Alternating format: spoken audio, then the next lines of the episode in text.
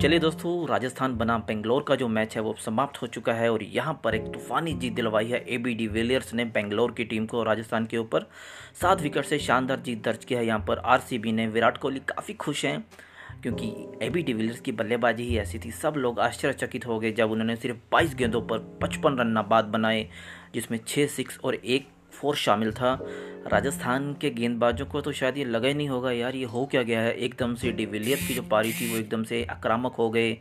जहाँ पर मैच लग रहा था कि राजस्थान रॉयल्स कॉम्पिटिट कर सकता है और जीत सकता है, लेकिन डिविलियर्स ने सबकी उम्मीदों पर पानी फेरा और धमाकेदार तूफ़ान से जो है राजस्थान को उड़ा कर ले गए। वो समझ नहीं आ रहा था उनके गेंदबाजों को कि उनको गेंदबाजी कहाँ पर करें।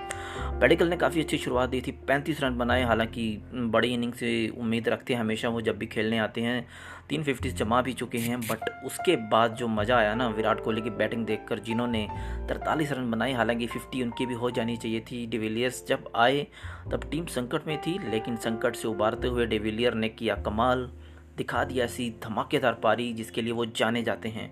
तो डिविलियर्स की इस पारी के लिए उनको सैल्यूट तो बनता है दोस्तों तो आप मेरे इस पॉडकास्ट पर जुड़े रहिएगा और भी लेटेस्ट अपडेट के साथ, और आरसीबी की जय हो।